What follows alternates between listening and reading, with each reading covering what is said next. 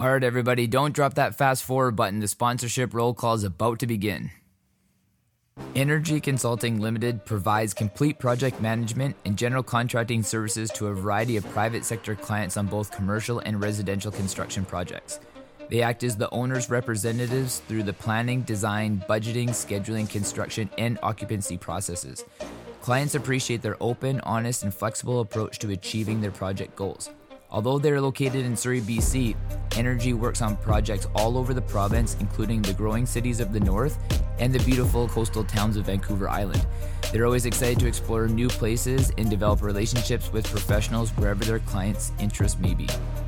Abacus North is a firm that specializes in mortgage banking solutions for complex projects. In addition to providing financing solutions in a traditional mortgage broker capacity, Abacus North provides direct loans that range from 2 million to 25 million. On a syndicated basis, they provide mortgage banking solutions up to 300 million. In most cases, their in-house capital solutions can bridge financing gaps that traditional lenders are unable to service. They specialize in providing land acquisition loans, construction financing for large scale developments, income producing properties, and single purpose facilities. With a portfolio that includes high rise, mid rise, and low rise condominiums, townhouse developments, shopping centers, agricultural properties, industrial developments, and medical marijuana facilities, Abacus North is at the forefront of creative mortgage banking solutions with a focus on fostering long term relationships. They are a multifaceted organization that services domestic and international clients with their mortgage banking needs. Complex financing solutions require analytical thinking well beyond a typical mortgage broker relationship. As a result, they focus on providing engineered solutions for their client. Their key differentiation strategy is that they assist clients in actively managing the capital stack in order to minimize borrowing costs while maximizing flexibility. Abacus North focuses on national and global opportunities. Ascentia CPA has a team of new gen chartered professional accountants that are dedicated to advancing companies using expertise combined with emerging technologies. The team at Ascentia will implement the latest accounting technologies, allowing you to not only run a business, but to run a smart business that will excel in your industry. Their focus is to provide growth centric, value added, and timely accounting services for businesses as well as individuals across Canada.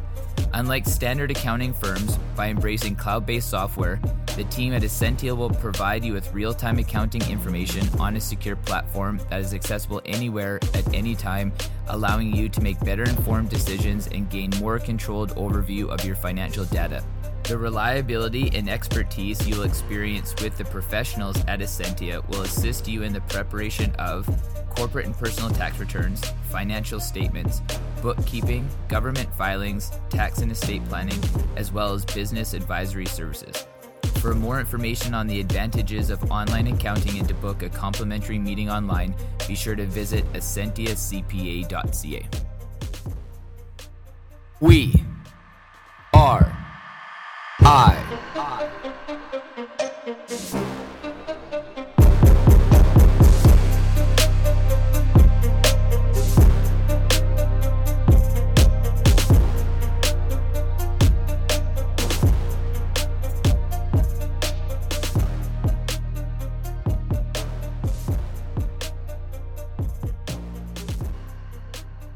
Okay, so as always, when I start these podcasts, we always have these amazing conversations that have to abruptly end so that we can hit record and we can start talking about it. So uh, we got Bridget on again for our monthly podcast, and I asked her, you know, quickly at the beginning, you know, how she was feeling now being back at work because visually I seen that she was back in the office. I'm used to her being at home, and we started walking through some of the procedures that you know she's implementing at her office and why it's so hard for her to be able to see as many patients as she was seeing before and then getting into like the impacts obviously it was can have on her physically mentally and emotionally um, but also financially as well. So um, you know for one welcome back to the show bridget. Really appreciate yeah. you coming on. Thank you. Yeah. So you know now like i said you you officially went back on june 2nd tomorrow yep. would be a month since you've been back. First couple weeks were pretty taxing. You know now you've had a little bit of time to be able to get back into what a kind of new routine is. You know walk us through from you know, back at the office, I know on our last podcast, I think we briefly kind of talked about, you know, what it was like or what it was going to be like when you went back. But what's it been like the last month and how taxing is it on you and what are the the protocols that you've self-implemented, right? Because you're the only person in your in your office. Right. I'm the only person in my office, which makes things easier and harder. Uh, yeah. So um, there are a lot of guidelines that have been laid out that we have to do. So I'm doing those. And I think the only thing that I'm doing extra is that I'm actually cleaning the floor in between patients as opposed to at the end of the day.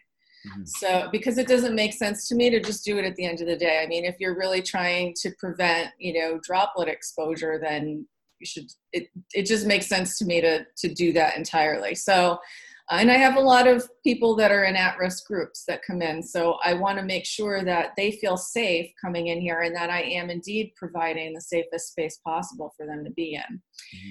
So when people come to the office now, we both have masks on. Um, I don't have my mask on today because I'm not seeing clients, but um, they wear their mask throughout the treatment and um, they come to the front door which i have open so it's at this time of year it's perfect because i can leave the front door open and i have a window open behind the blinds in the treatment room Mm. And I have a HEPA filter in the treatment room, and I have a fan, a ceiling fan in the treatment room. So there's always circulating air in the room and in the lobby. And in between clients, I have the door to the treatment room open. So there's like a cross breeze between the front door and the window in the treatment room.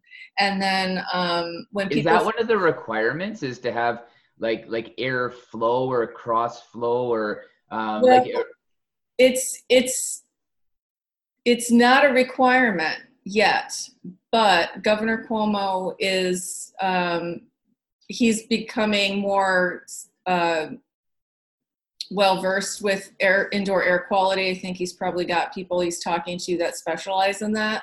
And so, in his briefings, um, he's been talking to New Yorkers about the importance of having a HEPA filtration system on their uh, right now on their air conditioning units, and in the winter, it's probably going to be on their furnace. Um, and I was, one of my clients has a, a, son who just graduated with a degree in chemical engineering, and he spent the last year studying indoor air, air quality. And of course, one of the main topics of focus at, toward the end of his education was on coronavirus. And um, they, from his perspective uh, as a scientist who was specializing in that, you have to have a fresh air source and you have to have an adequate HEPA filtration system in the room that you're seeing people in. And his mom's a psychotherapist, so she's closed in a small office where mm-hmm. um, she can't open the window. So she's trying to figure out how she can safely let her clients know that 100% this is what, you know, the standard for healthy, you know, uh, indoor spaces is is being met. So, um, so given that information, you know, I, I was able to do that in the space that I'm in. I can open my door, I can open the window. I already had the HEPA filter. I'll get more HEPA filters for the winter, and I'll probably get a UV light as well. Mm-hmm. Um, but when people come to the door, I have to go out and take their temperature, and then I have to document it. And then they have to, there's a COVID waiver they have to sign yeah. Um, otherwise, malpractice doesn't cover us. So um, they they have to initial and sign this waiver. Then they come in and they go to the bathroom and wash their hands. Then they come back in and take their shoes off. Then they go in the treatment room, and the mask is left on. Um, and then you know we're able to somewhat proceed as usual, except there's like nothing in the treatment room. There's no knickknacks or anything like that. Everything is stark and uh, because all the surfaces need to be clear to be wiped down easily. And there's no rug on the floor. I mean that's stuff i was already implementing when this first started to happen. But now the government or the acupuncture association of new york is saying this is what we have to do. Mm-hmm. and so um how much so, extra time does that all take? Like you know from when somebody comes in like how much time do you have to allocate for you know taking their temperature them coming in you know them filling out the waiver form, like well, them washing their hands and coming back, taking their shoes off, like just all of these different things. Like what's well, It's a few extra minutes, and if it's the first time somebody's been back, their brain has to process what's happening and seeing me for the first time again with a mask and walking in and seeing they can't just sit in the lob in most of the lobby chairs like there's only one chair that they can sit in and hmm. then they have to go through and then they're worried about touching the doorknobs and so you know that it takes a few minutes for the brain to acclimate right? And then i'm i'm oftentimes like reassuring people to let them know it's okay. You know you're not going to do anything wrong in the protocol. It's no big deal. I've got it covered you know and and um and then just getting into catching up and stuff like that it takes a while um, because there's a lot more now to talk about. Um, and then after they leave, it takes me, if I'm really hustling, it takes me like 15, maybe 20 minutes to go through and clean everything. Mm-hmm. So I am completely changing over the table. There's no sheets anymore. I have a, ta- a picnic tablecloth, a vinyl picnic tablecloth on my massage table so I don't ruin the vinyl on the table with all the bleach and all the products I'm using on it. Yeah. And so, um, so I got to spray that down. Spray. I sp- spray the headrest down. The headrest is a very uh, complicated piece of equipment that has all kinds of nooks and crannies. So I spray the inside of all that down, and I have tons of paper products that I'm using, like totally t- tables covered in paper after I clean it off. The headrest has two layers of disposable um, headrest covers on it. Um, the chair that they sat in or put their purse on, it's got paper all over it. Um, so I'm like sterilizing the floor, sterilizing all the counters, the um, even the like the hand sanitizer pumps need to be sterilized. All the doorknobs, the doorknobs leading to and from the bathroom, the bathroom itself. Um, I clean the faucet, the towel dispenser. I am literally exhausted. I know the handrail next to the toilet then somebody came in the other day and she's like, she came up the stairs. I've got a few stairs. Like I, I just kind of assumed nobody would touch anything. So she comes up the stairs. She's like, she's sterilized. Are you sterilizing the handrails out here? And I'm like, oh my god. Now I'm gonna go sterilize the handrails because the sun beats down on them most of the day, so they are UV protected. And aside from people coming in and out of my office, there aren't that many. But yeah. you know people need to feel safe and some people do need to hang on to the railing so and your insurance like you said you know if they're going to poke any holes if they find that handrail that somebody brought to your mm-hmm. attention that you didn't then start to sterilize you know then oh my gosh like it is just it's it's overwhelming listening to you talk like and then I, i'm wiping down the pens after they fill out the covid form and the clipboard that they held. And you know what i mean? It's like and then i think of something and then i it's just it's endless. It, it's a lot. It's a lot for like it doesn't sound like a lot just sounds stupid like oh so what? You gotta wipe stuff down right but it's not. It's like and you're breathing through a mask the whole time right? And it's worn properly. So that makes it even harder and my glasses are fogging up. And um, it's a lot. It is a lot mentally and emotionally and um, everyone is taxed and so you know everyone's got whether it's financial or it's family or it's whatever it is um, or the aches or pains they haven't been able to deal with or they haven't been able to go to the gym and they don't have anything at their house to use it's like everybody's either in some kind of physical mental or, or emotional pain strain or tension that's above and beyond you know what they were already experiencing before they before covid-19 happened. So there's all of that and um, so basically like i was telling you before we started i've gone from seeing like eight to ten people a day with two treatment rooms and a part-time girl helping me in the lobby to um, two to three people a day with one treatment room and me doing everything myself. Um, i don't want to bring another person in here because i i can vouch for myself you know i can be responsible for myself but i can't be responsible for someone else and what they're doing outside of the clinic. So i can't with a good conscience bring another person in here and when i'm not supposed to be cross contaminating or exposing clients to anybody really. That's why i'm not using the two rooms. Now i could use the two rooms. If i was younger and more spry or i had a bigger office with a separate off- lobby or office area where i could have a receptionist that was um, easily six foot away from someone else, I would actually make it bigger than six feet. Um, then then I would I would probably be using the two rooms, but that's not. This whole thing has helped me to really um, re reevaluate like the way I want to be working, and I was already knowing the way I wanted to be working, but not able to do it. And this has been an, an opportunity in a sense. The silver lining is that I am able to now just see one person a day. And you know people aren't as upset if i can't fit them in because they understand why i'm not running two rooms at the same time and i'm not working really long days because i just can't with all the cleaning i can't. Yeah. So that's that's it in a nutshell. Which like i said it is exhausting listening to you talk about it because like you know when, when you say all that like it'd be different if you're doing that once a day but arguably you're probably doing it about four times a day yes.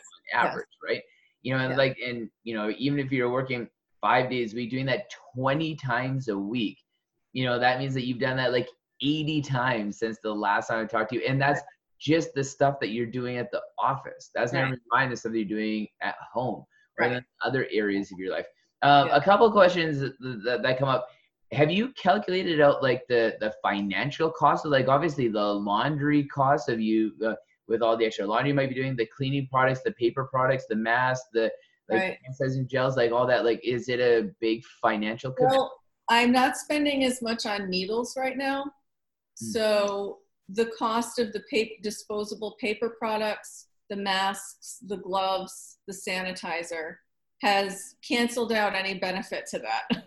Yeah. you know, like I'm spending about the same amount or maybe even a little bit more and haven't sat down and done it, but it's around the same. Like I'm ordering around the same amount of stuff a week.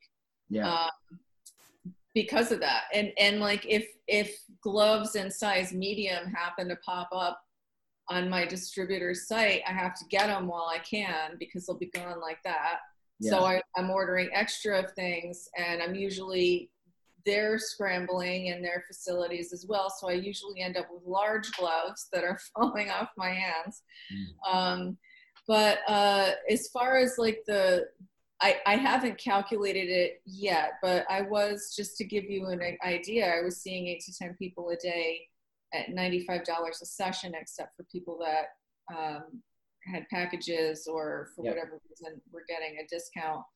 Um, and then um, now I'm seeing two or three people a day, so I raised the price to one twenty-five, which really I should have been charging anyway. Um, but it, and I've also implemented an extra software system. So now I have software that is sending out more reminders. You're supposed to call two days ahead and, and email one day ahead to make sure no one has symptoms. Mm-hmm. So um, it's sending out email reminders. It's an online scheduler and it's a biller that people can put their credit card information in. So that way there's contactless checkout. Yeah.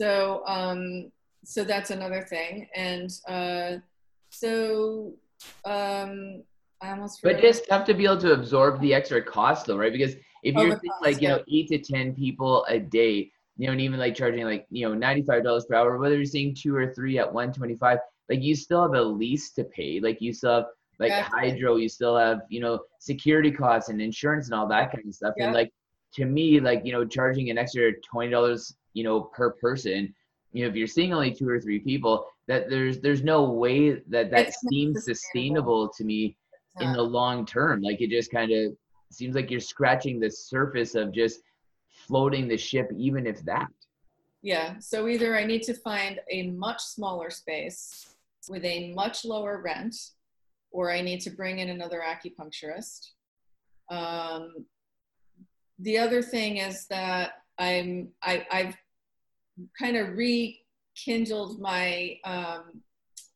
my time and energy that I put into doing energy work, not just in acupuncture.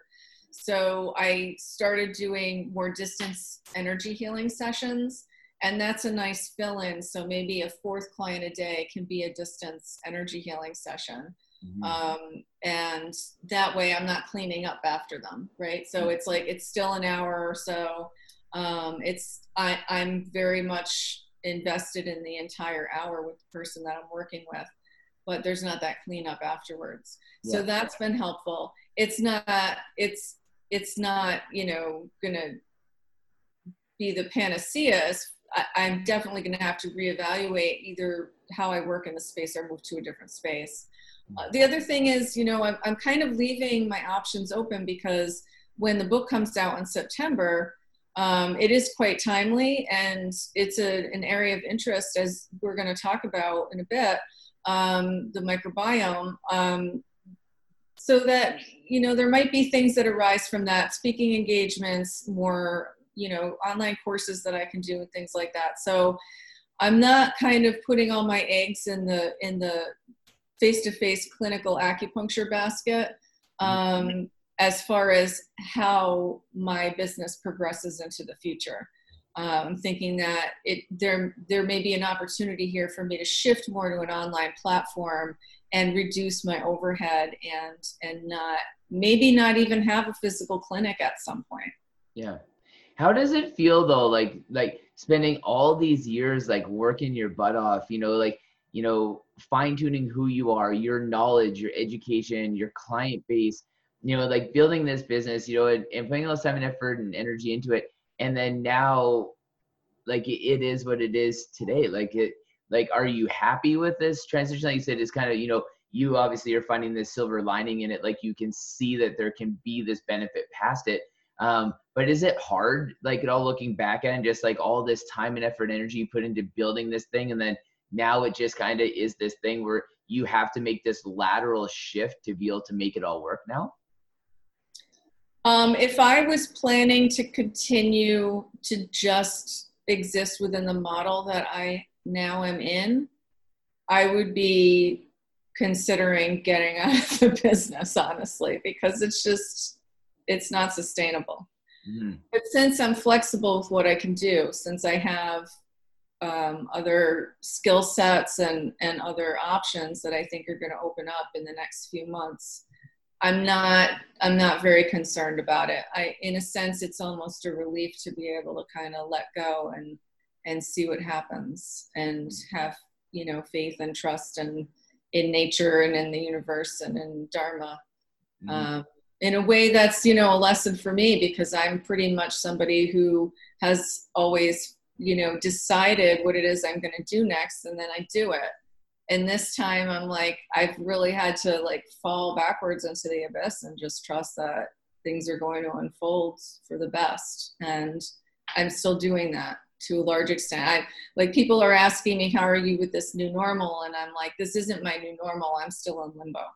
Yeah you know? Yeah, that's actually a great way of putting it. And, you know, like the the way that I explain it to people, you know, too, is that it's hard to have like like direction in your life when when things are like they're so dynamic. You know, like you, you just don't. And like we say, everybody's kind of like in this limbo state of like, well, what can I do? And like, what's the face that? Like, you don't want to make a concrete plan because you don't know if those plans can be executed in a day, a week, a month, or a year. Mm-hmm. Or, you know, like if, if people get locked down again, if they don't, you know, like if businesses are forced to close again or they don't like all these different things.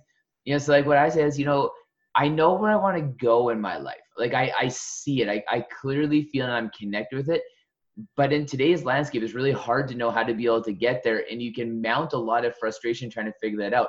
So i wake up in the morning i draw my sail i cast it into the wind and i just let it go. You know just like what you said you know where you want to trust that you want to do good you have this goal you want to work towards it like this is what you want and you're just going to put your best foot forward and, and try not to stress about it because right. at the end of the day there's just this out, out of all times in our lives there's so much out of our control right now of being a goal driven like entrepreneur of like any kind of somebody wanting to achieve things how do you coach somebody in an environment like this to be successful saying like stay true to your goals but don't make a real plan and be okay with that. but you know what? I know, and but that's like if we take a step back from that, even and we look at it. I mean, that's really always the way it is, right? Yeah. We're just not conscious of that part of it. Mm-hmm. We just go on with our will-driven aspect. We're not. We're not so focused on the unknown because we're we're not. It's not like in our face twenty four seven like it is now. It's like but, a whole shift yeah, and you know, and it's like you know, anybody who has any kind of business where you have like this this business plan, you have this idea, and then once you actually take that step into real life, you realize you have to revamp that all the time and it's constantly mobile. And like, you know, very rarely do you ever stick with the original business plan. Now we're just kind of forced to start mm-hmm. off that way and be comfortable with that, you know, and just find these different lateral moves to be able to make to continue down the path that we want to go down. Yeah. Yeah. Absolutely very interesting. So um, back to kind of like what we talked about at the beginning. So we're going to make a huge 180 degree shift here, but um, yeah. you segued us into it a little bit as saying that, you know, you obviously have this new book coming out. We've talked about it.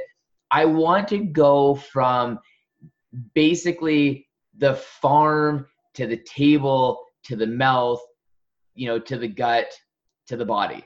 You know, so like obviously like we know, you know, like from an agricultural standpoint, you know, now I think is a little bit more prevalent than any time where it's really in our face now where we're going to have to make some serious decisions of what commercial big industrial farming looks like. You know, whether that, you know, be from a, a vegan perspective or whether that be from like huge cattle farms or, you know, anything in between.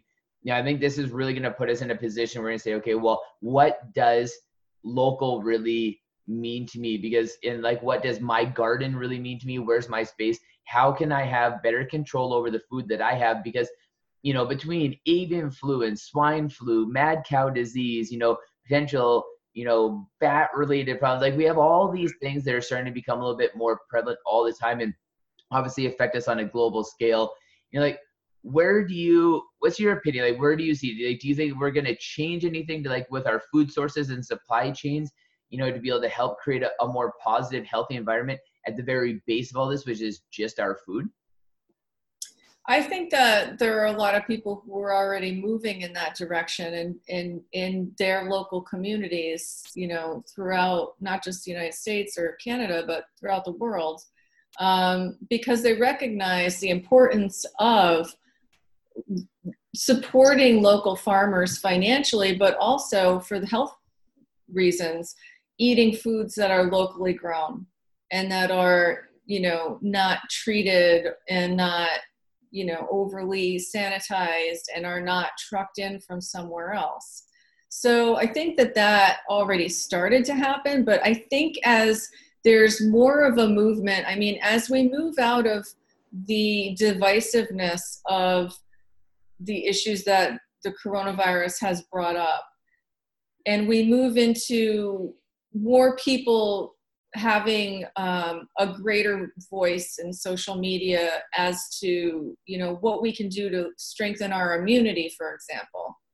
Um, as a whole as a as a species on this planet that that is going to become a very important topic of discussion uh, the food piece. I mean we already know that the antibiotics that are being fed, for example, to factory farmed animals have an impact physiologically, not just on the animals and their offspring, but on us because those things are present in the product that we end up consuming. But they also end up in the groundwater and they also end up you know in in plants that you know we don't even know all the ramifications of it. But what we do know from like on a micro level just with the studies on the micro the human gut microbiome for example are that that antibiotics do especially the more uh, the stronger uh, wider spectrum antibiotics that kill more species that they do annihilate species and like many different species in people's guts, and that all it can take sometimes for a person is one course of antibiotics to completely change their microbiome, potentially for the next six months to two years, but but also potentially it could be for the rest of their life, um, depending upon what the resilience of their diversity was to begin with. So um, I'm just gonna hop in there real quick for one second because I never thought of this before until you said it, and I don't I've never heard a narrative around it. And probably most people are unaware, and I only know this because I'm a farmer at heart. But so when you take the antibiotics that are in that we feed like these or that we inject these animals with, so say specifically cows, and in Canada we're actually not allowed to do it's illegal now to be able to give like you know cows like antibiotics happened a few years ago. So all of our beef should be antibiotic free. However, before and obviously there's other animals too, but before that, like farmers would take um, you know kind of like the the waste products from these cows, you know, and make the manure and they would mix it in these liquid concentrations and you'd spray it all over the fields like that are growing all the the wheat the barley the corn right. the potatoes and all that kind of stuff. nutrients back to the soil. Well arguably there would be a lot of antibiotics and you know and stuff in those waste products from these animals that you're spraying all over the plants to be able to give them nutrients I never even thought about how much of an impact that would have had, you know, even for people who are like vegan, vegetarian, or the amount of antibiotics that ended up in our plant-based products because of how we decide to fertilize our land because right. we've robbed it of so much natural nutrients growing these huge crops. Well, and how it changes the microbiome of the soil as well. Mm-hmm. Right? So if you're giving antibiotics, then you're develop you're in essence um, unintentionally developing more antibiotic resistant strains potentially of pathogenic microbes. Yeah, so, isn't that scary? Because you know, like you said, you have, we have it in the meat that we ingest, we have it in the plant-based products that we have ingest, we have it in the water that we ingest. You know, all because we did we have these big, massive farms with all of these like animals, you know, on them where we need to give them antibiotics to be able to keep them healthy. And that cycle, you just see how devastating that cycle has been because I know when I got my antibiotics levels tested and they were so high, and I'm like, I haven't taken antibiotics for 20 years. And it mm-hmm. was alarming to me, like how high my antibiotics were. And I annoyed everybody in my life for probably two weeks because, like, I was was mortified. Like I like I couldn't even like I wanted to believe that I didn't get sick because I'm like I work out and you know I stay healthy. I do all these preventive measures. I'm like I might have been not getting like the the seasonal flu or anything like that for all these years because I was just I was micro dosing myself with antibiotics for years. It's crazy to me. Point. Well, there are also microbes in the gut that produce antibiotic substances, or yeah, antimicrobial substances. So um, okay. I don't know how much of that gets measured in that test that you did. Did you do a follow up test to that? Yeah, I did, and they lowered it. And it actually turned out to be the chicken that I was eating. Well. I, I assume that it was the chicken that I, I, was eating because they went down after that.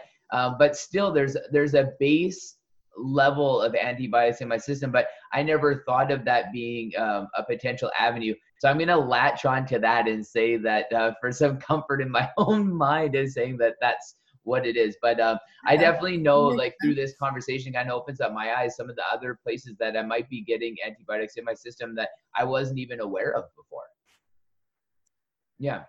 So yeah. let's hop in. So now we have this with this food. We've made it. We've got it in our table. A lot of people like now, and like I think we've talked about this before, and it's something that I I try to really bring people around is we're always in such a rush to eat now. So like not only do we overconsume food, you know because this this food is addictive it has addictive properties you know like we want to be able to consume more we gorge ourselves on it. But when we eat fast we end up eating more than what we should in, instead of just slowing it down. But never mind that we're not chewing our food properly. Um, you know we're not allowing like proper digestion. Like what is some of the impact that it has on like not even just chewing your food properly? Because obviously there's a lot of enzymes in our saliva and through mastication we're helping break some of that food down while it's still in our mouth. But if we kind of skip that step like how important is the step of like you know adding that saliva and that that breaking down process like in our mouth and just chewing their food up properly? So i talk about this um, topic quite a lot in the book and and there's a section dedicated to it in that digestion actually begins in the mind. Oh so, the state of mind that we're in when we sit down to eat something is going to affect how we metabolize whatever it is that we eat, regardless of how healthy it is or how healthy we think it is for us. So, um, so if we're angry or anxious or fearful and we eat something, it's not going to digest as well as if we've taken the time to sit and relax and be for a moment and center and then eat and be present. So a lot of like what you mentioned with the fast eating just to hurry up and get it in that is an aspect of that is not being present in the moment right because we're already we're already in the future if we're just you know we're just scrambling to get to the next thing hmm. and um, and that definitely affects the metabolism um, there have been studies done recently there was a study done that measured how people metabolize food given whether they're shaming themselves during or after they eat it so eating disorders in, to varying degrees are, are incredibly common, and especially in the United States. I'm sure it's not much different for people um, all over the world. Um, whether it's under eating, overeating, or um, dysmorphia related to eating. So, um, if someone is eating something and they are guilting or shaming themselves about it, or if they guilt or shame themselves about it afterwards, they do not metabolize it as well. If two people eat a McDonald's hamburger and one person is like, oh my God, this is amazing, and they're fine with it, and the other person is like, oh, I wish I didn't do that. The person, person B, is going to not break it down and assimilate the nutrients as well as person A. Oh, wow. So that's something to think about. So a lot of how we process things physically begins with the mind. And the the way that even we process thoughts and emotions it, it's kind of flipped like the way we process things physically begins with the mind and the thoughts and emotions we process also involve the energy of the body it's not just mental so one of the main things is that we become present. So um, it, it's perhaps like a way that like people that say grace before they eat, it may be that like thousands of years ago, even before there was an organized religion, there was this awareness that there needed to be this space of opening and allowing and accepting that comes in mentally and emotionally before we consume what we're eating and gratitude that enables one to better process and assimilate what they're taking in yeah because you know like even when you look at from like that that concept right there is that we like people would have respected food i assume a lot more like a thousand years ago 500 years ago 250 years ago than what we do now because like it's nothing for people to throw food away. Like in in Canada, well, okay, in Langley, I know specifically in Vancouver area, we have food waste bins. They're huge. They're the same size as our garbage can. They're specifically for food waste and like yard trimmings. But like, you know, everybody has their little compostable food waste bag, you know, and like, you know, you take it and you throw it out. But and obviously there's some waste, you know, coffee grounds, eggshells, and all that kind of stuff. Mm. But if we all looked at like how much food we actually throw away, there's no way that we respect food now to the degree that what we should, or to the to the amount of people who would have respected food back then, just because food scarcity was a real issue. You know, then you couple that, okay, well, if we don't respect our food, but we don't even respect our meal times or eating and being present during that time, because I think of three things you know, like people watching TV while they eat, super common. People playing on their phones while they eat, super common. People driving while they eat, super common. You know, like all of these things that, you know, like disassociate us from the moment. But you, we also had all these moments before while we ate where it used to be a big social gathering, which pulled you into that moment. And food became a part of the social gathering and you were happy and people were laughing and, you know, like you know, maybe dancing. Like, you know, everybody kind of probably thinks of like, you know, big Italian family dinners, you know, where people are having a great time and like they're eating. Like, like that's that that component that we're really missing now because we we try to inject all these other things into our eating times too. Because very rarely do people sit around a, a, a kitchen table now or dining room table and just eat and if they do are they actually having fun doing that or hating each other because they're being forced to right. sit down and have like this family time or personal time with other people and all they want to do is get on their phone or get on the TV or you know go do something else and not thinking about being present in that moment. Right. Yeah. Yeah. Yeah, um, it's a, it's a so, huge thing. Yeah. Yeah. So like, you know, with, with the impacts there, like obviously we see like kind of like the trickle down effect, like, you know, and losing that connection like with our food. Let's get into the chewing part and like, you know, mastication, like because uh, what happens when we don't chew our food enough and we just kind of swallow and it's it's whole like how hard is that on the digestive system where we don't take that time to break that food down properly at the point of entry you know like what we should okay so when we taste our food and actually like are with it and tasting it our body is reacting to it in fact our body is reacting to food the moment we think about it if you think about taking a bite out of a juicy lemon, mm-hmm. you start to salivate, yeah. right? Yeah. Body knows. And so when we think about food and then when we are preparing it and we smell food, there are chemical reactions that are already occurring in the body.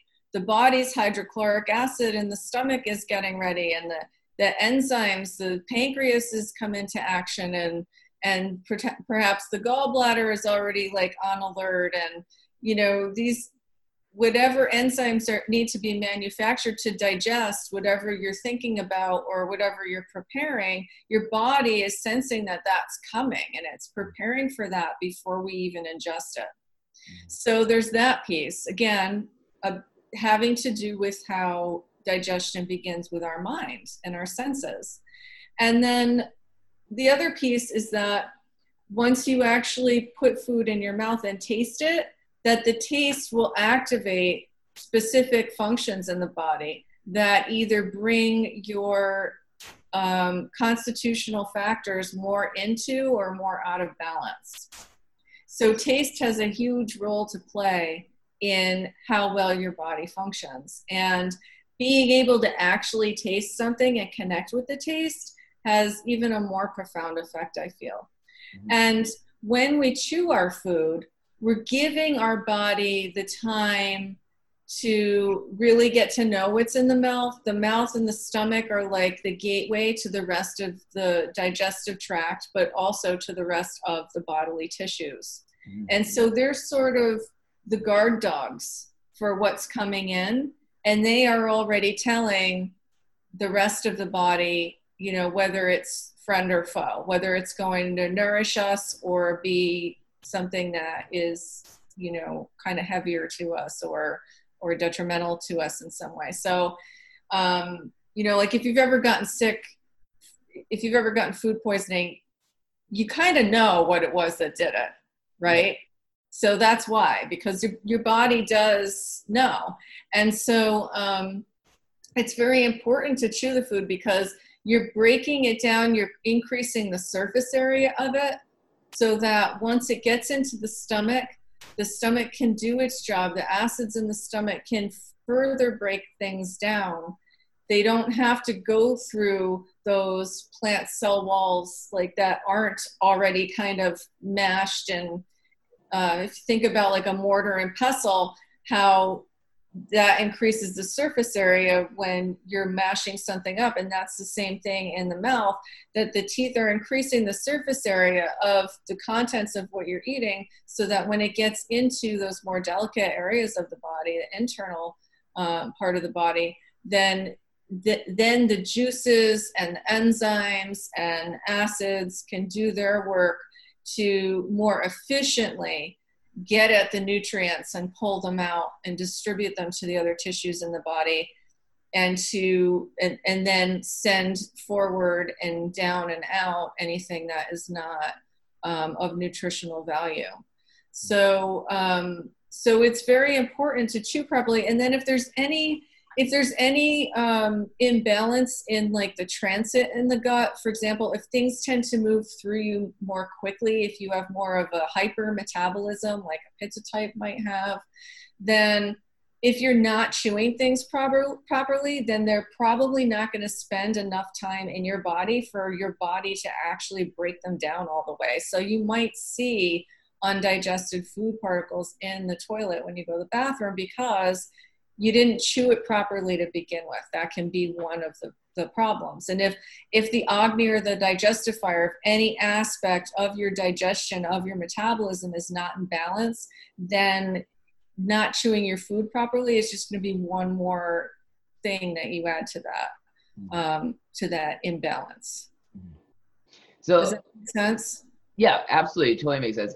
Um, i have a, a few questions as i want you to wait one of them is you know, like knowing all this and like in relationship to like stomach acid and you know breaking the food down. Let's let's presume that yeah somebody like chewed it properly, you know, has hit the digestive system or the the gut and you know like the stomach acid is breaking it down.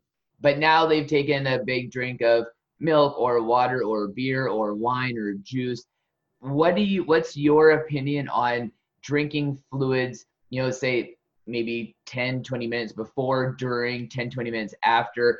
Like when do you think like liquids uh, should be introduced you know into the system? Does it matter? Does it not matter? Well i think that if um, so basically the idea is that the stomach is one third solid food one third fluids and one third air. That's the the general recipe for optimal combustion. So if they're if you're eating if you're eating soup then the necessity of drinking fluids is not necessarily there. If you're eating something that's drier and um, you might, and you're not salivating enough, you might need the fluid a little bit. I think sipping on fluids while you eat, sipping on tea or some other um, kind of uh, thing that stimulates the digestion before after you eat is fine or even wine or whatever it is. But guzzling water 20 minutes before you eat or guzzling it, you know, 20 minutes after you eat is is going to dilute things and it gives your body a little extra work, especially if it's iced. If it's something that's cold, studies have shown that it actually slows down the enzymatic activity in the small intestine. So oh. you're actually adding um, something to the system that's impinging your body's ability to efficiently break down and absorb the nutrients you need. Yeah, and you know, and that kind of comes back because when I was young, and I, I'm pretty sure a lot of people are in this category too. Like you're always told that you kind of almost like had to have something. Like it, it was, it was always offered. Like, do you want some milk? Do you want some water? Like it, it, right. it's like you were coached that drinking something, you know, not necessarily sipping on, but like drinking something was a part of the eating experience. Right. You know, I've really tried to break that in myself the last like year or so because, you know, and this is where I want a little bit of fine tuning. Like, how much does this, if I had a like a cup of like just a cup of water, one cup, and I drank that while I was eating like a three ounce piece of steak, for example, or any food, like how much would that actually dilute the stomach acid or is that a concept that doesn't have a lot of validity to it that that water or that milk or the juice is going to actually dilute the stomach acid um, and make it harder for the body to digest the food? Or is it strictly just you know with drinking colder products how that just kind of slows the the metabolism down the enzymatic activity is, that the part that's harder on the system well so what happens when you eat something is that your body um, is going to try to send through the stuff that's easier to break down before the stuff that's harder to break down. So if you ate a steak and you drank a cup of water, the water would, your body would try to get the water to slide in front of the steak and go into your small intestine faster than the steak could leave the stomach. Mm. Would that take some of the acids with it that could have been held back for the steak to be broken down? Probably. The real answer is it depends on the person, right? It depends on the balance. If someone has a good balance and a good healthy production of stomach acid, is a cup of water with their steak every now and then going to make that big a deal? Probably not. The, the proof is going to be in the pudding. If they feel like they've got a rock in their stomach, you know, two mm-hmm. hours later or or three hours later because it's going into the small intestine and it's just the juices just aren't there to eat away at it well then that gives you your answer that you shouldn't be probably either eating so much steak all at once or that you shouldn't be having all that fluid to go with it. But generally speaking, fluid is going to go around it. Mm-hmm. Um, it I don't know if they've done really specific studies on exactly how much, you know, fluid it would take in the average person's stomach to dilute the acids enough to inhibit the breakdown of other foods. Mm-hmm. Um, that I'm not, I'm not, I don't know about. But um, from an Eastern medicine standpoint, we're definitely just supposed to sip, sip on fluids and only have one third fluid. So, say you drink like a cup of water that's this big, and you have a bunch of food that's the same amount. So, that's like the entire contents of your stomach and there's no room for the air. Mm-hmm. You know what I mean? Yeah. So it's more like try to think about it's um in in Ayurveda we say third a third a third. Um in in like the Japanese tradition they say 80 20 so it's like 80% food and fluids and 20% air. Whatever you know just having that concept out there actually needs to be space in there too is important. Yeah.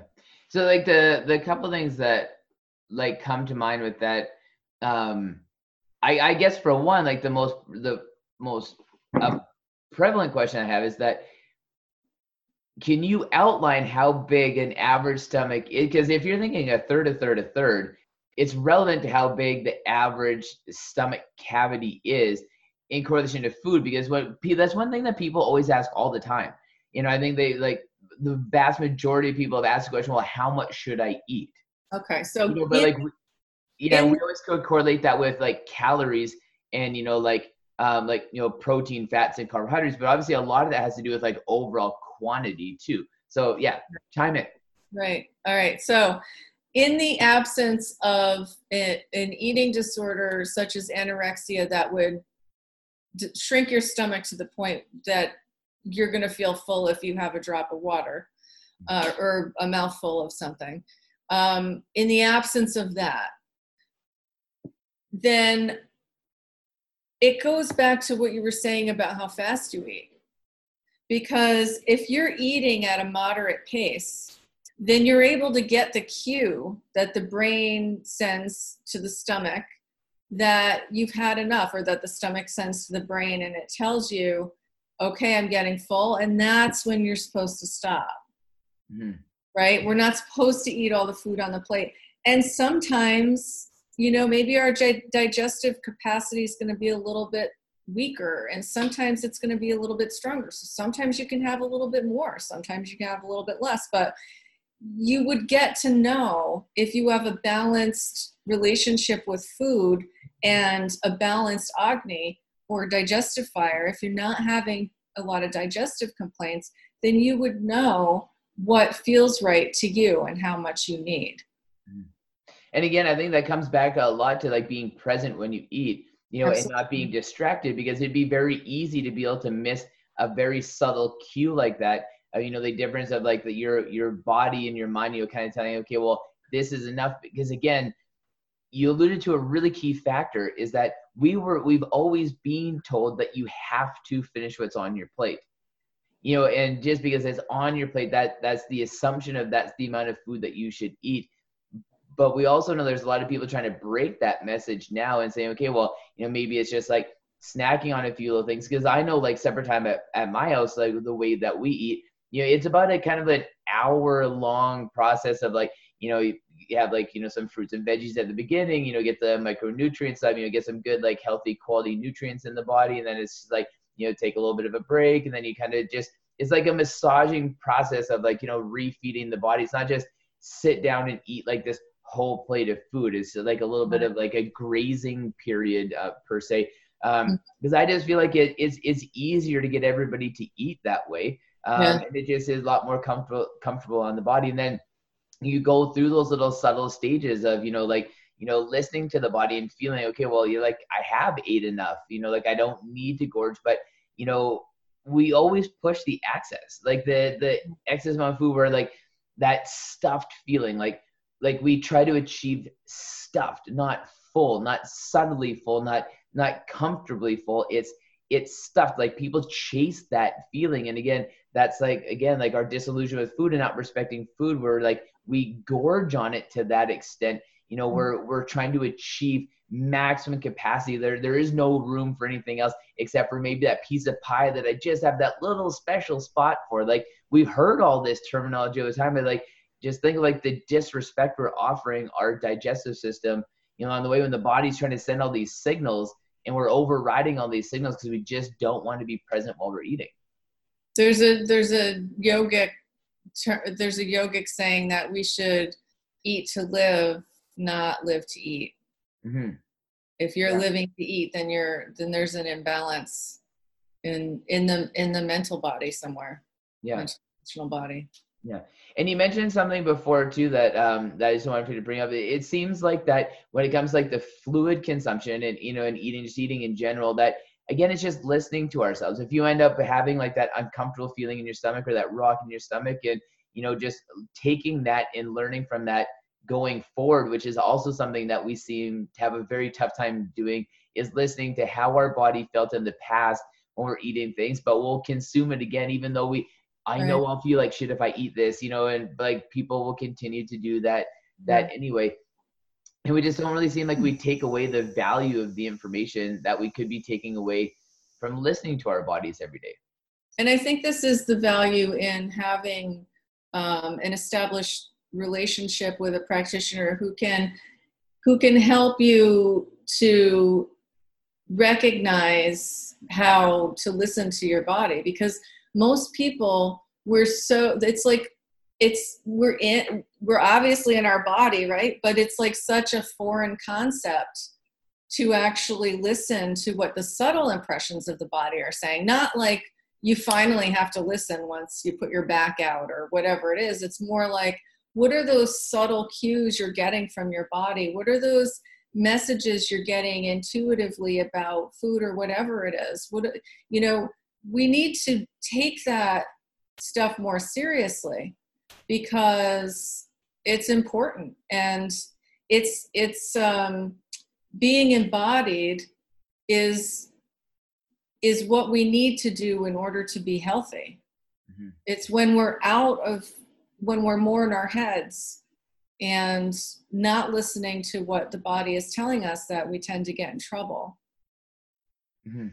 so that brings me into hmm. like a point too where I, I know a lot of people who fall into this category and i think it's kind of like the final stage of like what we've been talking about where we don't allow enough time after we eat for proper digestion and processing you know where it's just like i'm gonna eat real quick and go you know i'm gonna like i'm yeah. driving in the car i gotta eat real quick and then i gotta get into this meeting yeah. you know like okay grab a grab a grab a sandwich put it in because you have soccer practice right now yeah. and you're you know they picked you up from school you know, i've got your snack in the car and you like all of these kind of things where it's just why are we hurrying and we rushing to we're trying to cram it all in but then we just immediately go do something most of the time right after. You know like how does that impact? So we have this food in our stomach now. Say we've chewed it properly you know like we've coated it in saliva we've had adequate hydration everything's perfect but then we just don't allow enough time like you know uh, like post eating for proper digestion. Yeah. like how long should we wait? You know like obviously it's probably food specific and you know like time specific and things like that too but like what's the importance of like waiting long enough after you've ate for proper digestion? How long would it be to to sit and have a cup of coffee or a cup of tea as a digestive aid or a glass of wine after you eat? Like how long would that take not to sit there and be like you yeah. know but to sit there and i say that's probably about the length of time 20 minutes yeah that's funny i was gonna say 20 minutes too yeah yeah i mean that's that's the way that um that those drinks are utilized mm. traditionally as digestive aids they're not oh. meant to be consumed like at any time throughout the day they're meant to be a digestive aid so um, and then, you know, you're going from rest and digest to like rushing into doing that's stimulating your sympathetic nervous system. You're going into an aspect of fight or flight when your body's trying to be in rest or digest. So you're putting the kibosh on rest and digest. You're going right into fight or flight. And that is one of the ways that AMA gets produced in the body. And the other thing is that the microbes in the gut produce thousands of enzymes. You know, the pancreas produces, I think, 17. Um, and so when we're talking about enzymatic activity in the small intestine and in the large intestine, we're talking about not just those pancreatic enzymes, but the ones being produced by the microbiome. And if there is a chronic state of fight or flight, if there is a chronic stress response or an intolerance to stress in someone's body, there are studies that show that that negatively impacts the functioning of the microbes in the gut.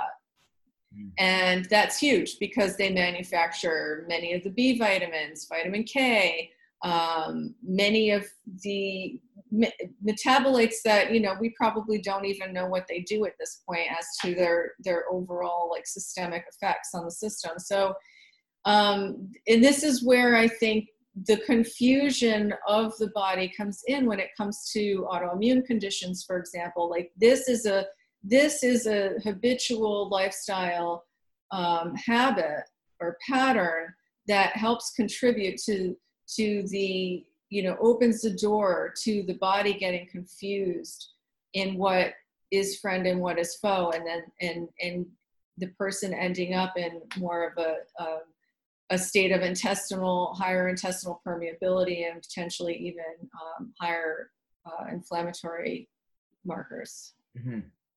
So you know when, when we get to that point like so this is just like some common verbiage that's like thrown there is that you know like you've ate and you've got into like to this this activity and all that, like is there this disruption of the digestive process but also like there's gonna be a, a disruption of the enzymes that are produced and you know like how we may be able to shuttle these nutrients through the body you know but the narrative that's that's out there like you know something that i've heard lots over the course of my time or hear people say to me all the times that when you get into activity right after, you're pulling the blood away from your digestive system, you know, and like it's hard, it doesn't give you as much um uh like resources, I guess, to be able to break that down, which like obviously I have my own opinion of when people say that. Um, but weigh in on like like like that it, like when people say that is there truth behind that? Is there no truth behind that? Is it old wives tale? Like why do people say that like you know if you get into activity right after you're pulling the blood out of your digestive tract and make it harder to break it down is that just like an oversimplification of like what people have kind of come up with and just kept on toting that same message decade after decade? Well you're bringing more blood and fluids to the region of the intestinal wall when you eat so every time you eat the entire body goes into a subtle uh, systemic kind of inflammatory reaction.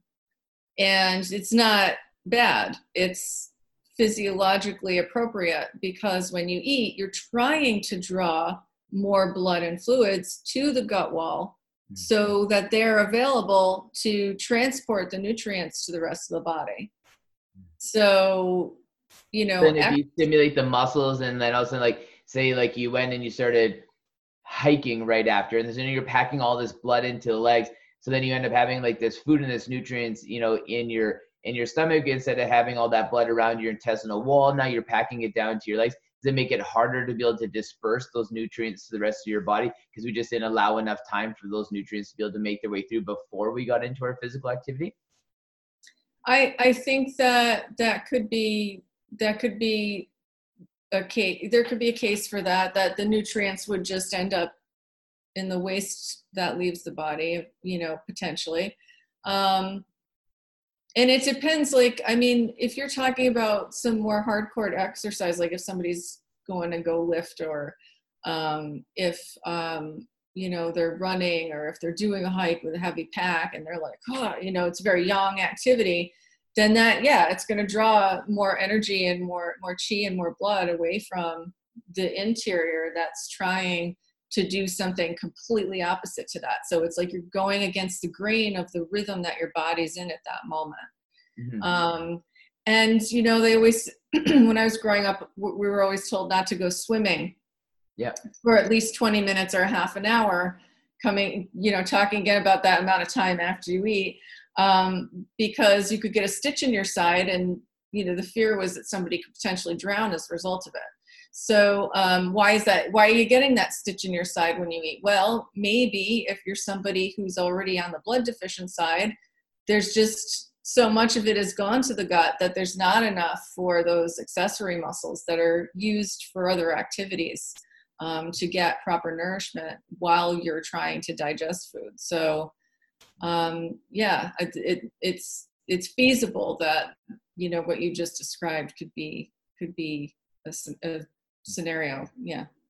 Do you think that there's any like long term or like what do you what do you see as like the long term impact or the health implica- implications that if people don't allow like a proper um, digestion process to take place. You know for those nutrients to be able to shuttle through the body just say i'm going to take this time out. You know i'm going to mm-hmm. relax. I'm going to be connected with my food. I'm going to eat it. You know i'm going to have this great experience. I'm going to allow you know 15 20 minutes after i'm going to have a glass of wine or a tea or a coffee or whatever that may be. You know after like are we talking like potential like loss of like bone density because we're not absorbing like the micronutrients as much or like you know like are we going to excrete a lot of the macronutrients that you know we could be processing through the body? Like what are some of the health long-term health implications if we keep doing that day after day week after week month after month year after year and we don't slow it down and allow the body to be able to go through that process? Um, well you know i don't know of any studies that i don't know of any studies that particularly could answer that question but um, you know coming from an eastern medicine perspective the way we look at the body and we look at health is at a very subclinical level, right? So there can be signs and symptoms before a disease process actually manifests, right? So from an Eastern medicine perspective, um, and and my guess would be from the perspective of many functional medicine docs as well, that there is a lot of weight that we put into someone's lifestyle and what the signs and symptoms are that they're presenting with that from an allopathic perspective might not be given the time of day right? So um so it's it's important to recognize that because i don't want people listening to think that i'm i'm totally coming from an allopathic perspective and then you know think that this is Western medicine that I'm talking about. I mix the both of them. So, from an Eastern medicine standpoint, um, I would say that um, you know it's it's it's just every that everything that we do is important, right? And um, if if you're noticing that you're feeling off, then it really what we need to look at nine tenths of the time is the way that we're doing things, right? A lot of times it, it might not be exactly what we're eating. Many times it is because things that people eat they can have a reaction to. But um, a lot of times it's the way we're doing things in our lives that is either enhancing or depleting us and um, and so you know so much of the health of the body is under our control if we are willing and able to look at what our habits are and whether they're actually feeding us or depleting us. Hmm.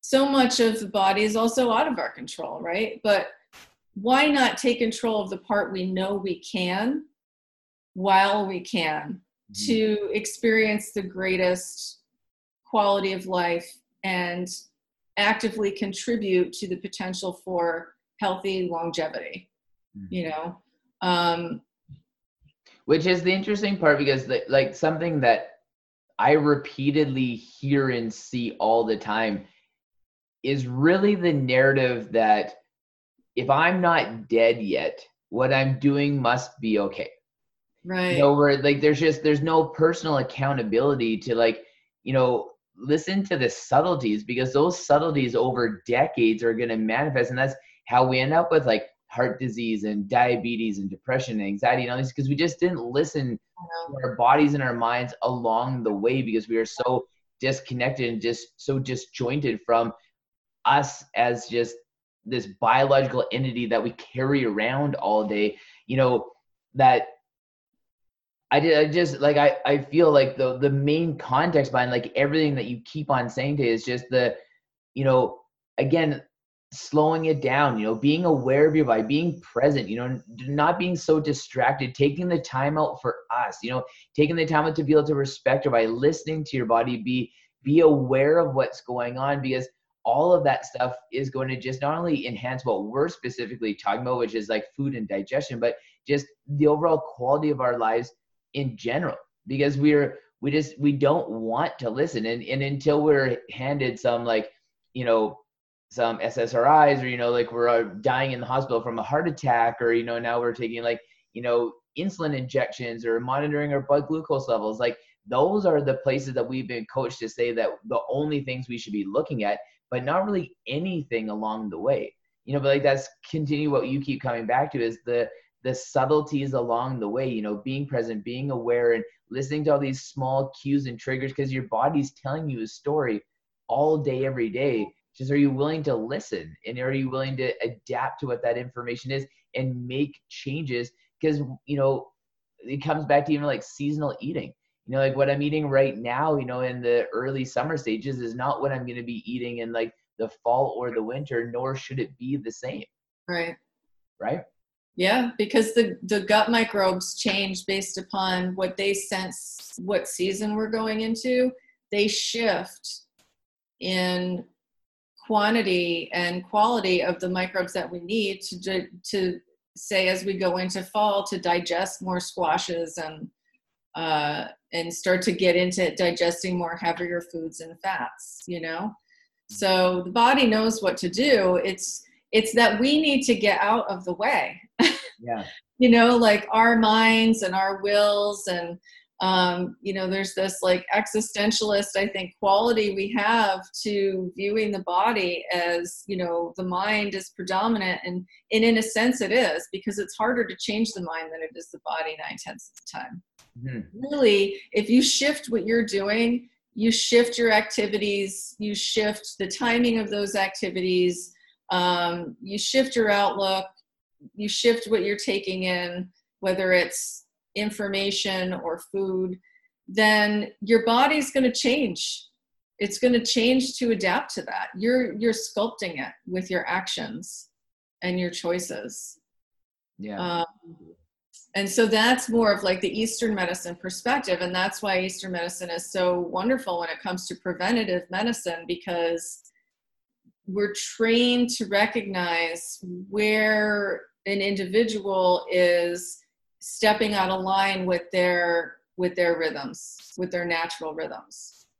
And helping them to just gently nudge themselves back into it. And um, this this thing of mind over matter yes that is appropriate. That's appropriate when you're you know working toward a goal in the gym for example. You know you've got it there's an there's an aspect of that that's true. But it's not like every day all the time mind over matter yeah. right? It's like there's got to be this balance. And you know i think part of the silver lining of this whole um, with the pandemic is that so many people have been brought to a place where they are realizing the importance of spaciousness in their in their lives spaciousness in their schedule flex time for flexibility in the schedule the importance of time with family and and presence the importance of being present in the moment yeah. Um, yeah. and for those of us who haven't at least to some degree realized the importance of being present in the moment then we're either in a fear state or we're in some other state where we're you know longing for the past or or hoping for a better future or dreading what's to come next right so it's like we're we're being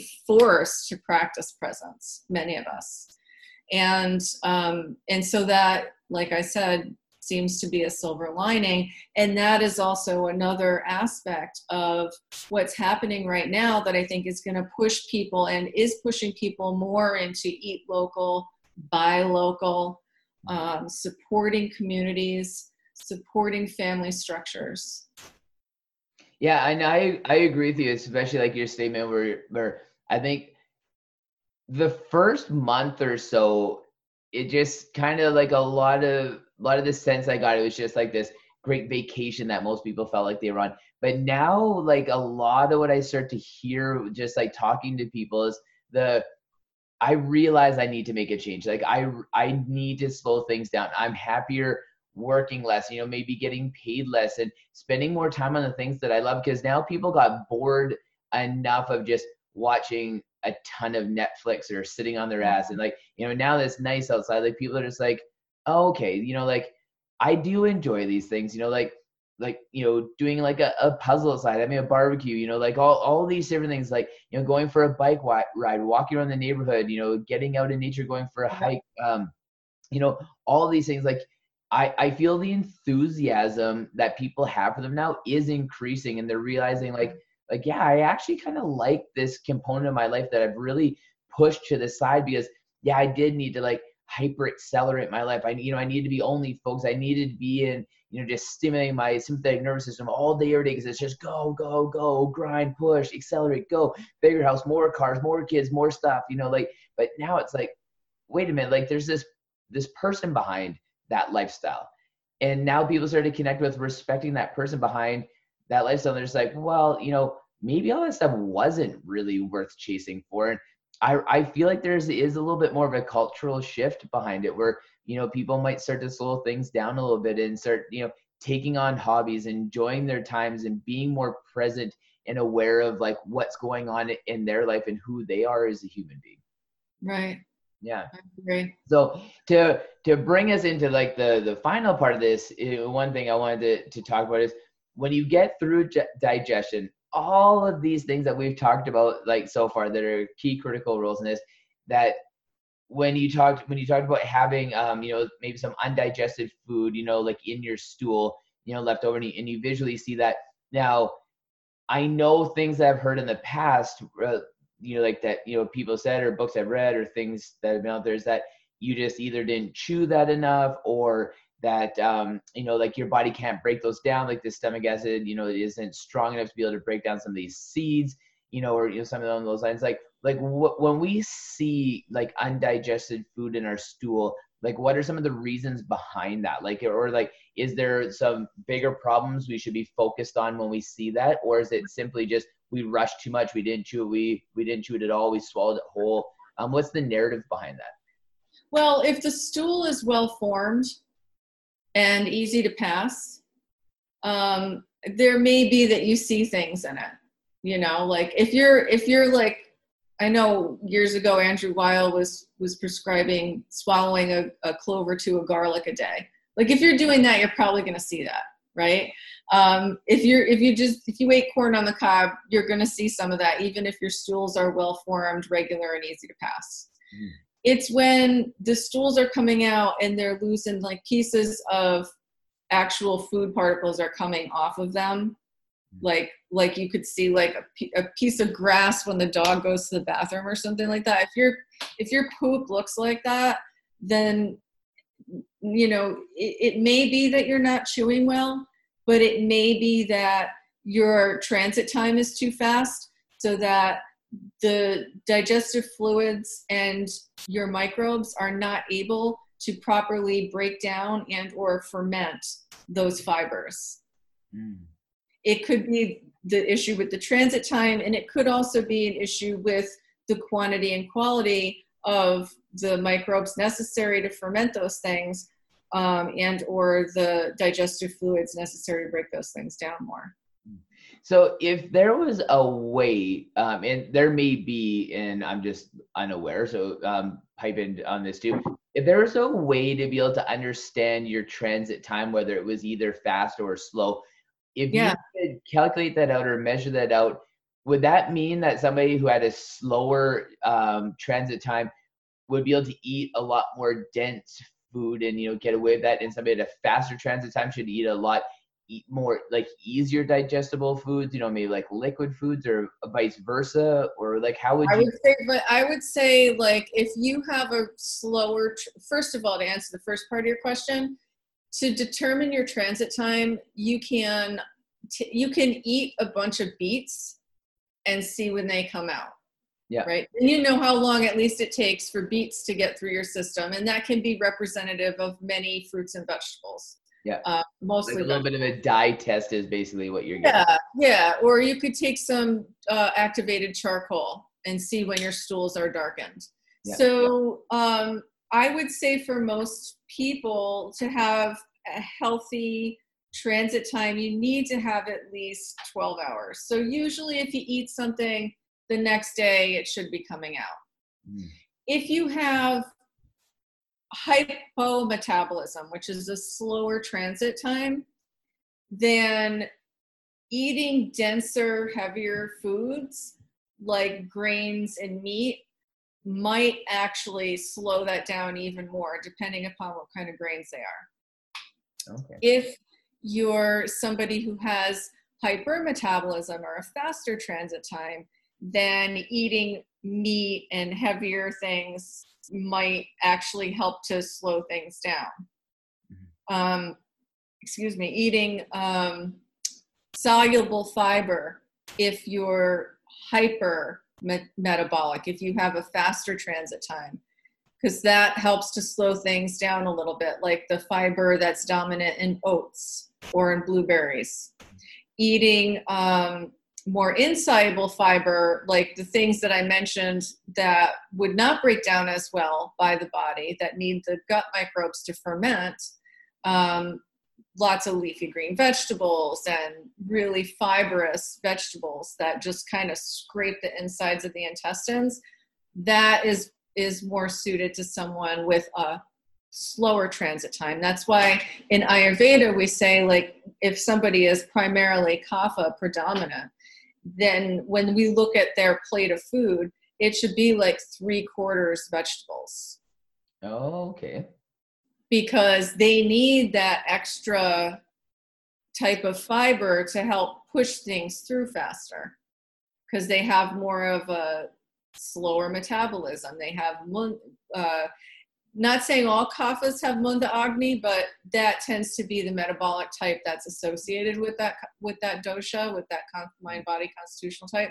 So, um, what would it so be that, for pitta? Uh, what would it be for the other two? Like, um, you know, if you're like to explain that like with kapha, like what are are they all kind of like roughly? Well, tend to be more dry. Yeah. So they need to have more like oily, unctuous foods and pittas are kind of um, they're in between, but they also tend to run more hot. So they tend to have more of a hypermetabolism mm. and be more acidic. So they need more like cooling foods, but they can eat kind of a, a bigger mix of things because their agni, as long as it's intact, is pretty strong. It can break a lot of stuff down. So like if you had to like because when you say that then like that to me would be a little bit more of like a ketogenic diet. It kind of see if it's a little bit more fatty and oily.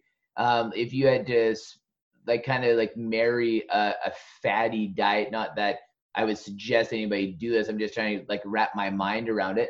Um, what what diet could you see would fit of what you know are kind of like the top diet trends that would coincide with each of the three doshas? Well, the thing is, is that I'm not an advocate of eliminating any food group. Mm-hmm. So it would be tricky, I think, for me to to do that. Um, honestly, my favorite diet is a Mediterranean type diet. Mm-hmm. And then if you're kapha, eat a little more, um, eat a little more on the vegetable side, you know, plant based side, which includes beans and legumes.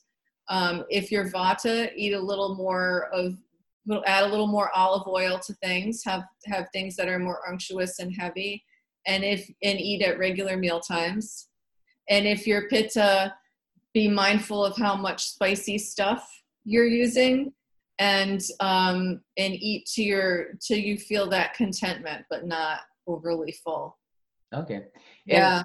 Yeah, that that that's great. I really love the way that you phrased that. Um, and then it, just another question with like transit times. If 12 hours is preferred, if you were fast, like would it be like eight hours or 10 hours if you were slow? Well, 12 hours could be fast. I mean, 12 hours could be fast if you're somebody who eats a lot of meat hmm. because meat can ferment in the body for like four days. Oh, okay. Can you imagine that? I mean, that's uh, that's a long time. Um, time so, yeah. so if you're somebody who has a slower metabolism, you know, things that you notice slow your metabolism down more, you want to limit. If mm-hmm. you're someone who has a slower metabolism, if you're someone who has a faster metabolism, things that you notice kind of go right through you. Um, 12 hours may not be ideal, you know, for some people that might be too fast. Yeah. So the way you can determine if it's too fast really is if you do a stool analysis for yourself. So you look in the toilet and if your poop looks like a banana and it's not really sticky, if it comes out cleanly, your your transit time is good, your digestion is good. If you are more toward the side of somebody who has stools that fall apart or looser stools, then your transit time might be a little too fast. If you're somebody who has harder stools that are more difficult to pass or they're oily and and and just really copious, you might have you might have too uh, slow of a transit time. So that's a good way to tell. Mm-hmm. Yeah, see, and those are the things that I think that people like need to to know because they're quick, simple, and easy. It's something that you can kind of look at, you know, very simply. You know, like probably most of the time people are aware of that knowledge already anyway. And those are kind of like the real tools that you can use every day to be able to assess. You know, like some of our health and like you know like what we're doing and you know in relation to this like what we're eating and how it's benefiting our body or some simple modifications that we could make just based on those visuals yeah yeah absolutely yeah. yeah. a lot of this stuff is really simple like it's really simple to listen to yourself we're just out of the habit well it's because we're not told to do that right. like we're really not like you know like it it it has really taken me about 30 some odd years to really develop a, a, strong sense of connection with myself. And I know people in their 20s, 30s, 40s, 50s, and 60s that haven't developed that that kind of connection at all. And because we're just not we're not told it's important. Like we're really not coached or educated or like an awareness around that, like being aware of who we are, because there's that carries a sense of like selfishness. You know, and like, and I think like, like we really need to change that as a culture to say like we do we do need to teach our children in elementary school about like hey you know like in just really subtle ways so they're used to hearing and they're used to seeing it. So as they grow up in our education systems they they mm-hmm. become more aware you know and like yeah if you're having a hard time in school say it might be like this or you know like like you know like the look of stool all that kind of stuff. Because if my child can in kindergarten learn about sex education at an age appropriate level why can't they learn about stool and you know like health and all that kind of stuff at an age appropriate level too? Like it just it shouldn't be so one-sided that it just is like a sex education class it should be a little bit more broad scope so they can understand a little bit more about themselves because arguably if you're a little bit more aware who you are and respecting yourself you probably don't need the sex education courses to be able to prevent you know any you know improper decisions that you made later on in your life. So, you know, it just, it, I think it really goes to show kind of like our cultural dynamics that we've created in the West. And it's nice to be able to see things trending that way. And hopefully that's the silver lining of the coronavirus. And, you know, this whole thing is that maybe this is that final big thrust into people like respecting who they are, their bodies, and everything that makes us tick. Yeah. Yeah. Is there uh, is there anything else about like like food consumption, digestion, uh, like excretion, anything along those lines um, that we missed that would be valuable to add before we uh, before we end this today? There's so much that could be added. I mean, to tie it back into what you were saying in the beginning about, um, you know, the antibiotics in the in the food supply, that is, you know, messing with the, the just the whole like that in tandem with how sterile we're feeling like we need to be right now mm-hmm. is going to be what we're going to have to look at as an overarching theme as we move forward into the future related to our immunity because our immunity is strongly connected with the microbiome of the earth and the microbiome of our bodies mm-hmm. and the interaction between those two things. And so we need to be constantly interacting with the microbiome of the earth in order to keep our microbiomes healthy. And right now, with all this personal sanitization and with all the you know generalized sanitization like in the food supply and in and now when everywhere we're going to go indoors that's not optimal for us on some level either like right now we're in crisis mode this is an acute thing but once we get into more of a chronic mode we're going to have to really look at how those things antimicrobials are affecting us on the level of our immunity and could potentially be weakening us in the future to other pathogens. Yeah. Uh, and, and, and, and, and starting now to have a consciousness of that, being mindful of that, getting that extra outdoor time, getting out in nature, breathing deep, getting the energy of the trees and the metabolites from the microbes that come off of the trees and out of the ground into our systems is going to be really really helpful helpful to supplement what we're having to do right now you know indoors to to keep everybody safe at the moment um, and then moving forward looking at how we can build our immunity in tandem with our microbes which are half of who we are and what we are and which train our immune system and which I have no doubt there'll be studies coming out on the mic- microbiome and how it's related to COVID outcomes and things like that. Um, how those, how important the microbiome is in terms of the immune system and and alternative ways of living so that we can nourish our microbes, our good microbes, our, our ones that are beneficial and, and help us thrive, while at the same time minimizing our exposure to um, more pathogenic or potentially harmful ones. Yeah. And you know, and it's key because you know, like we are heavily sanitizing like our bodies, but like our lives do And I think the the component that a lot of people are missing in that equation as well, which was a problem about a month and a half, maybe two months ago now. We um the CDC of BC seeing a huge spike of um like respiratory conditions caused by like the inhalation of like all these cleaning products from cleaning, which like that is gonna massively affect like you know like and disturb like everything that's going on in our lungs, you know, which is gonna disperse through the rest of our our body as well, right? And you know like those were really alarming to me when I heard because I don't think a lot of people understand the massive health implications, not only just the damage to your lungs, but the health implications that you know spur from that because like this is our entry point into like you know infusing any of those things like you know into our blood and into circulating through our body. And it was actually really scary for me to be able to to read that because i don't think a lot of people are conscious of that but you'd you'd walk around and you can just you can smell the sanitizers in the air when you go to any public space and it's like it's pretty heavy it is pretty heavy. I think about it every time I have to clean. you know, and I wear a mask when I'm cleaning too, you know, and that's good because hopefully it's helping to filter some of that stuff out.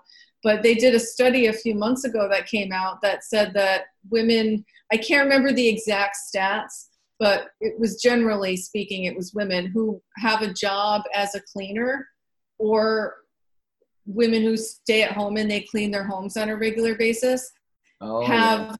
the lung damage of someone who smoked their whole lives. So, wow. Oh, yeah. From breathing in like the, the, you know, the inhaled chemicals. So um, the things we're just so unaware of, right? You know, just that affects so the microbiome in the lungs too. Yeah, which interacts with the with the microbiome in other parts of the body. So yeah, wow, incredible. I know. Well, yeah. Well, again, it's one of those things where like these these podcasts between you and I get in for hours because like oh, that just not to like go. But I want to have that conversation. You know, maybe next time we talk about um, you know, like how like through the air we breathe and things that like, you know, we breathe in, the effects on the lungs and how that affects like the rest of the body because okay. I, I've, I've never really heard that narrative ever explained or talked about before and the impacts that we can have that are in, environmental and, you know, like situations like that, you know, like, and for women, you know, especially I think it's something really key for them to be able to take into consideration. So, um, yeah, we should chat about that next time. All right, that sounds good. Hey, awesome. Thank you so much for, uh, and I know you're in the States, but happy Canada Day anyway. 4th of July is coming up. Thank you. Okay. Have a wonderful day. All right, you too.